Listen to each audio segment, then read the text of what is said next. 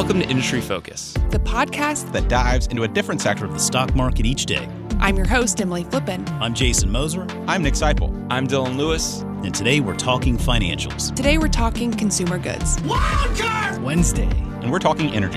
And today we're talking tech. Let's dive in. Welcome to Industry Focus. It's Wednesday, August 12th, and I'm your host, Emily Flippen. For this Wildcard Wednesday, I'm joined by Motley Fool advisor and gaming aficionado Aaron Bush to talk about gaming in China and the companies leading the way. Aaron, thanks for joining. How are you doing? I'm doing good. Thanks for having me, Emily. Yeah, it's always a treat whenever we get to snag you. But before we get into today's topic, I want to establish you as the expert that you are on this topic. Obviously, fools here are aware of you as our resident in house gaming expert, among a host of many other things. But for all of our listeners out there, where might they know you from, or where might they be able to find more information about you? Yeah, so at the Motley Fool, I focus on the blast off portfolios. I spent time in Supernova Rule Breakers, a few other um, services. Uh, you can find me on Twitter at AaronBush100. And as for gaming itself, I run a blog called Master the Meta you can find it at masterofthemeta.com. It's just a side hobby, but I um, and a handful of other writers that I'm working with, we dig into the business strategy of the video game industry. So I'm not I'm not a China expert. I'm not a, a geopolitics expert. Emily probably has me beat there, but gaming is a global industry that I think a lot about, and I'm excited to talk about it today it makes my job as a host really easy because I sign up for your newsletter. And whenever I'm struggling to find a topic, I always just check out, oh, what did Master the Meta write about this week, right? That's an easy starting point. So I'm kind of having a cop out here by having you on. But I do think it's an important conversation to have because whenever we hear about uh, Chinese companies in particular, obviously there's a lot of geopolitical tension happening right now. But when you think about gaming as well, that's largely been driven by news around the pandemic. And it's something you've written and, and studied extensively, especially as companies have started to come out and report earnings. So the pandemic is still very much shaping the way that we are viewing gaming companies right now. That right there, there's no denying that. But I do want to talk about some of the other risks that we're seeing just apart from the pandemic. Uh, the amount of news and noise there is around geopolitical risk between Chinese companies, potential delistings, a TikTok acquisition. I want to dig into gaming companies in China more specifically. So, you've kind of mentioned that we've you know, been headed into what you call a Cold War 2.0 with China. And before we jump into gaming specifically, I'm interested to know, broadly speaking, how do you think a Cold War 2.0 would impact Chinese companies listed here in the US, even if they only do business within China? Yeah, so I think Cold War 2.0, so to speak, really kicked off when the ban of Huawei escalated. And so it very much was about preventing spying and protecting data, but the narrative is also very much a war of ideology where China is looking to reclaim the title of number one country, number one economy, and using that influence to spread its ideology both through nation states, like we're kind of seeing in Hong Kong and Taiwan now, but also through businesses, which I think is a difference between Cold War 1.0 and potentially Cold War 2.0. That might be too strong a phrasing, but that's increasingly how it's starting to feel to me. So, again, I'm not I'm not a China expert, but there are ripple effects on how businesses operate, and there will, I think, be more striking changes to come. Um, both for foreign companies operating in China and Chinese companies operating outside of China. Specific to your question about Chinese companies that are listed in the US but solely do business in China, that's that's not something the US would probably take action on. It's favorable to the US to capture value that's being created elsewhere. Um, but it's the type of situation where China would probably want to change that a bit. So I think that's part of why we're seeing a bunch of Chinese companies starting to dual list on the Hong Kong Stock Exchange, and we might get to a point where Chinese companies decreasingly IPO in the US. That might already be starting to some degree.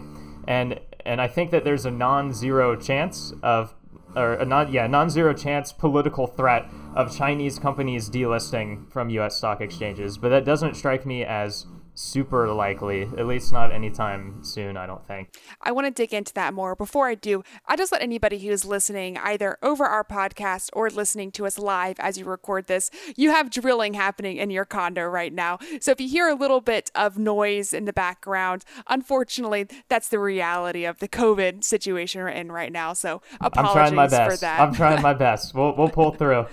Definitely. And so we've heard a lot of news about the potential sale of TikTok and WeChat, among a host of other potential Chinese companies here in the US. And I won't ask you to comment on that unless you want to. You mentioned you're not a geopolitical expert, that's not your job. But in that same vein, do you think there's an existential spin off threat for gaming companies that are operating here in the US, like we've seen with social media? I don't think it's that strong of a threat. So, so I guess starting big picture and then narrowing down, there's a lot of political theater going on. But as I understand it, TikTok and WeChat were banned slash forced to sell because of data concerns and algorithm concerns, which is totally fair. Um, with TikTok, for example, the algorithm is a black box to pretty much everyone that that can both keep users from seeing things, aka censorship, and forcing users to see th- things, aka propaganda. And that might be happening, it might not be happening. It's just hard for us to tell because, again, the algorithm is a black box. And when it comes to games, that censorship propaganda concern doesn't really exist because it's just like it's not that type of platform. So it mo- mostly boils down to data privacy, as I understand it. So I do think it's probably worth investigating the data practices of companies like Riot Games behind League of Legends and Supercell behind games like Clash of Clans, Clash Royale, and it's it's worth understanding what data gets passed back to the Tencent level, the parent company level, and therefore what is accessible to the Chinese government. But uh, it's hard to see how something like League of Legends is a national security risk, in my opinion. But as we've seen with lots of apps, there can be lots of tracking going on, which has implications for what military people are allowed to use, what employees of certain companies are allowed to use. So, all in all, I don't really see spinoffs as an immediate threat, but it certainly is a possibility if things escalate further. But but it's it's not even just about spin-offs though too. So Tencent, for example, they they have opened new gaming studios in the US and other countries. And in general, I think we should support foreign companies working in the US if they follow our laws and if they don't pose security threats. And I think for the most part here, that's that's probably not too much of an issue, but it is probably time to re-examine those laws and be more proactive about just making sure that we as a country understand these things. So, so for example, Congress should have looked into ByteDance's acquisition of Musical.ly before it converted into TikTok. not not now that TikTok has taken the world by storm. I think that just being more proactive in how we view these things will will save uh, save us from a bunch of headaches down the road. So, with that out of the way, now let's talk about some of these uh, Chinese gaming companies, which is much closer to what your, your bread and butter is. How does you mentioned Tencent and, and League of Legends, for instance, and Tencent being the largest gaming company in the world, although really at this point it's more of an investment house, but let's stick with that title for the time being. Uh, how does geopolitical tension affect Tencent's gaming business?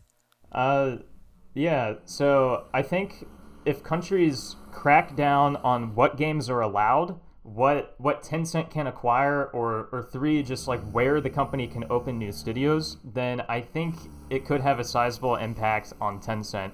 So if India, for example, bans PUBG Mobile, which is a massive game, it has a massive it's a massive game owned by Tencent that has a large player base in India. That's a pretty big blow to that game, and that's that's totally possible. That said, um, China China itself has historically been Tencent's larger threat, which is kind of counterintuitive in some sense, but China is the one who banned game approvals for several months. They're the ones who frequently do not approve games. And of course, China's laws also give Tencent a huge advantage. Um, as other as foreign publishers, like they need to partner with someone like Tencent or NetEase to operate and make money on games in China. So it still works in their favor. Um, but because all of this still is a risk, both China China's rules themselves and geopolitics as a whole, I think that it very well may limit Tencent's international expansion, but I don't think it stops the company from dominating in China itself, and that's important to remember.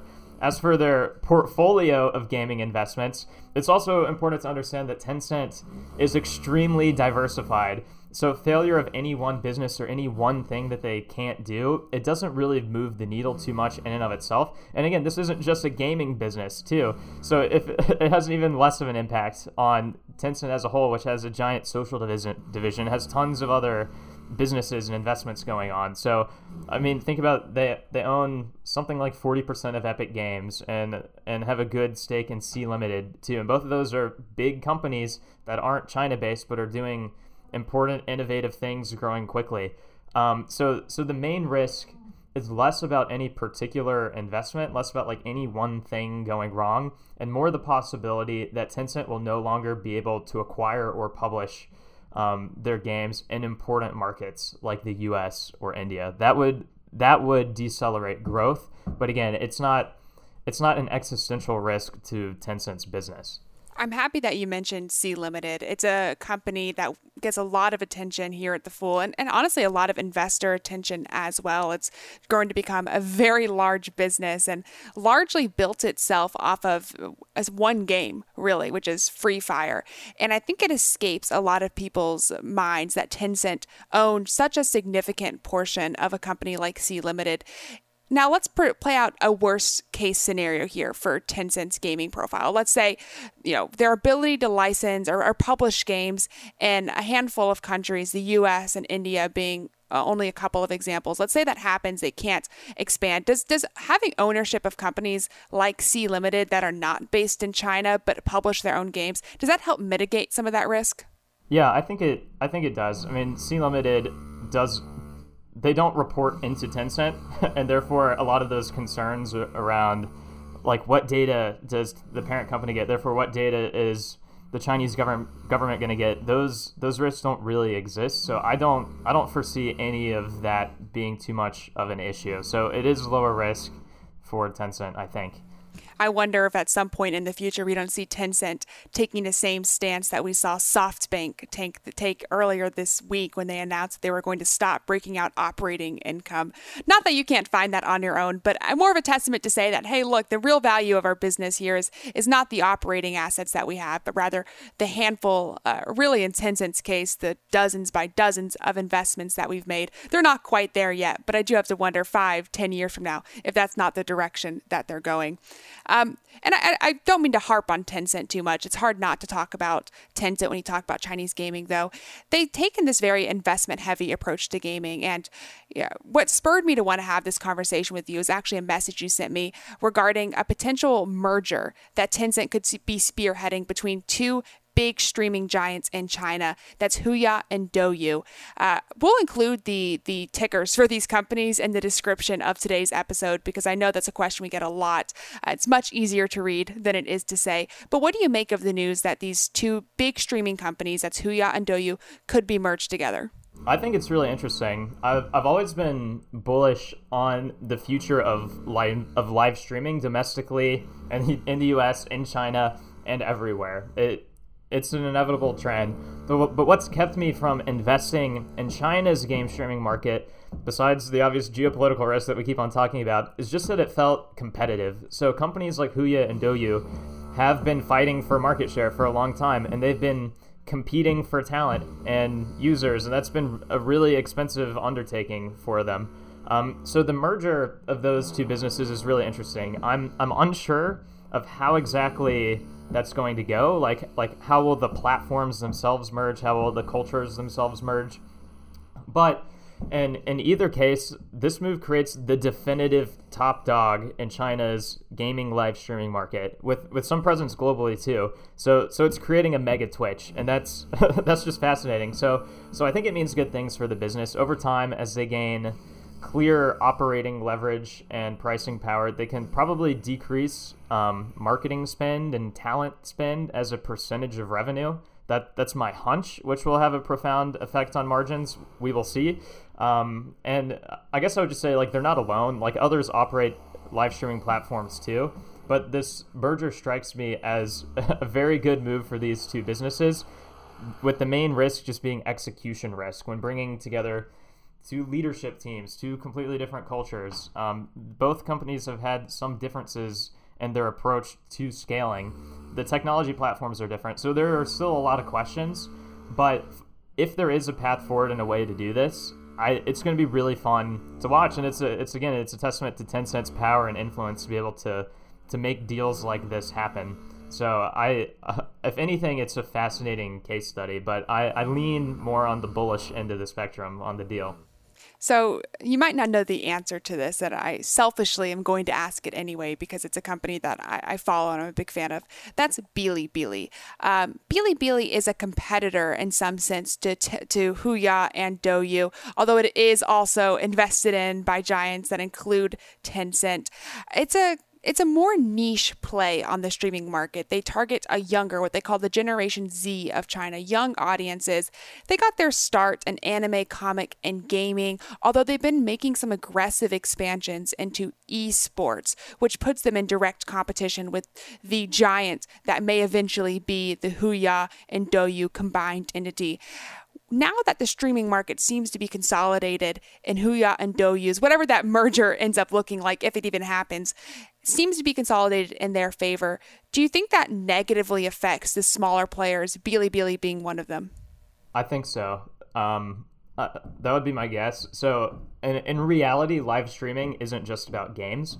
So, but it's a really strong foothold. So when Huya and Douyu merge and have a massive combined audience, my guess is that they'll pretty quickly leverage that audience. Um, and a lot of the spend that they had that was going to acquiring people interested in gaming, competing against each other, that'll then probably shift over to competing users that are interested in other adjacent markets, like other parts of ACG and music and other things. So I do think that there is an existential threat to other platforms.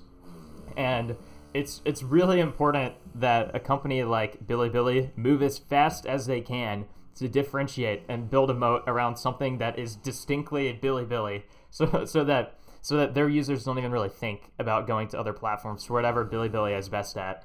Um, so with that logic, I don't know if I feel great about Bilibili spending a ton of money to compete in gaming. Like they've spent millions and millions of dollars to get exclusive rights to certain League of Legends tournaments, for example. But I mean, I would just caveat that by saying their management knows this market much better than I do, so I could very easily be wrong. But I wouldn't want to compete with what this combined Huya and Douyu entity is. So I would be doing everything I can to quickly move into a place that like I have defined strengths, and I I don't see them necessarily doing that to the best of their ability. How, do you agree with that, Emily? Curious to hear your take on that too. Yeah, I, am a shareholder in Bilibili. I'm also a shareholder in Huya. Was not such a big fan of Douyu. Nothing explicitly wrong with it, but to your point, I didn't see anything that made the Douyu platform special. Clearly, having the scale that could be theirs with a, a combination of Bilibili and Huya is really compelling. Uh, I really want to root for Bilibili here. They've always been the underdog, if you will. Their founding story, which I've talked about in the past, I won't repeat it here. Uh, it's a really compelling story, and I bought into this story. Their new CEO, relatively new CEO, um, has made numerous statements that he is convinced the only way that streaming platforms in China will survive is if they get scale. And in his mind, he's, he's quoted to say that he expects that to be somewhere around 50 billion US dollars in market capitalization, is the size that he wants Bilibili to be. I think it is going to be much harder to reach that scale going up against a formidable competitor, especially one that has the backing of a company like Tencent in terms of merging the two entities. It's interesting that Bilibili was left out of this combination. I have to wonder if it is because of the community that they've built. They have an entrance exam to essentially you have to take to become a, a full member of the community. So there's some argument to be made that they could create a moat just in the sense of having exclusivity on their platform. But to your point, the moves they've made, the money they spent to get into into esports, is very different than what their core competency was in ACG. That's the anime, comic, and gaming content that was their founding story. Uh, I'm not sure if this is going to compel me to sell my shares in Bilibili, but I do think that it's going to be really interesting to watch. I would say the situation Bilibili and honestly a lot of other smaller streaming sites in China are in right now is very different if this merger does go through. Not a ton of insight there, uh, mostly a, a wait and see approach on my end. So, I, and the last question I really wanted to ask you before before letting you continue with your day was mostly again about political tension and, and about whether or not we'd see innovation coming out of Chinese companies, uh, given the concerns that we've seen on a macro scale. But I think we've hit that point to death at this point. I guess I'll, the question I'll lead you off with, with is when you're looking at the gaming industry, I maybe I'm a little bit of a, a, Chinese apologist here for the companies that are innovating in China, but having a tough time because of the tensions internationally. Do you think that there are more compelling opportunities in gaming just by looking at some of the really popular US gaming companies, Activision, EA, Take Two? Or do you think there's an opportunity for Chinese gaming companies, whatever the combined entity of Huya and Douyu is, or Bilibili, to really become that next big thing? So I think there's opportunity everywhere. Um, I would I would say when you ask the question who is innovating, it you know I mean like I think the U.S. the big U.S. publishers they're great businesses, but they are not the ones who are doing the most innovation. And if you look at gameplay and the speed of development, Chinese developers, from what I can tell, are doing a pretty good job of moving quickly and and building things that matter. And I think the days of US dominated or even just like Western dominated apps and websites, like that's probably over. Um, and so my guess would be that we will continue to see a rise of Chinese developers and their apps, games, you know, first and foremost, they're going to take the world by storm. And I think ultimately, you know, just from like a global perspective, having more people compete, whether it's in the U.S. or China or elsewhere, because it's not just those two two companies; it's the whole world involved. That's a good thing. I, I would also say that um, I mean Tencent they're innovating a lot. Like it's just because of the ecosystem that they've built. A lot of the innovation that's going on. Um, I would say like like the step by step pattern is this. First, like it starts with technological change, and then once like new technology is built that enables new things, new business models are enabled, and then once those those kind of two pieces are clicked in, there's new technology that enables new business models. Then the actual creators go out and build new types of games or new types of experiences. Um, so I, I think that a lot of like the public companies that are out there, they're kind of in that third step, just kind of waiting for other people to innovate on the technology and kind of pioneer new business models.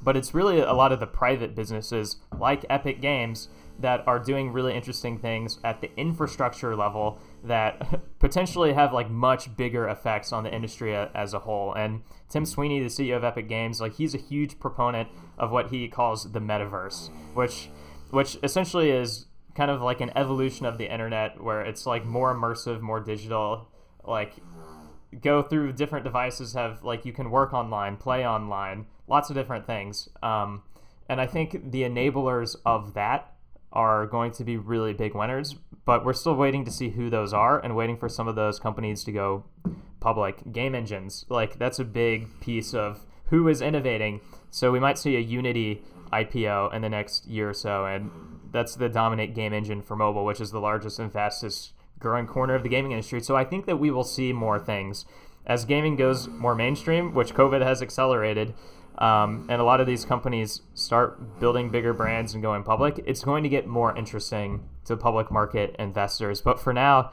I mean, the big gaming companies, there's nothing nothing wrong with them, really. Like EA, fantastic business. Activision, fantastic business. Zynga, Take Two, they're all fantastic businesses. So it's even if I can like quibble about, I don't see enough innovation from those companies compared to who else is innovating. Like I like I have my money in those companies. I think all four of those companies I just mentioned. So I still think the opportunity is pretty strong there. I can't wait to see what the future holds for a lot of these companies, especially if we end up having a Unity IPO. You will definitely have to make a reappearance here on Industry Focus if that happens. But until then, Aaron, as always, thank you so much for taking your time to join today. Thanks for having me, Emily. It was fun. Listeners, that does it for this episode of Industry Focus. If you want to hear more from Aaron, definitely check out Master the Meta. I'll include that link in the description for today's episode. And if you have any questions just for us, for our team here, you want to reach out, say hi, you can always shoot us an email at industryfocus at fool.com or tweet us at mfindustryfocus. As always, people on the program may own companies discussed on the show, and the Motley Fool may have formal recommendations for or against any stocks mentioned. So don't buy or sell anything based solely on what you hear. Thanks to Tim Sparks for his work behind the screen today. For Aaron Bush, I'm Emily Flippen. Thanks for listening and Fool On.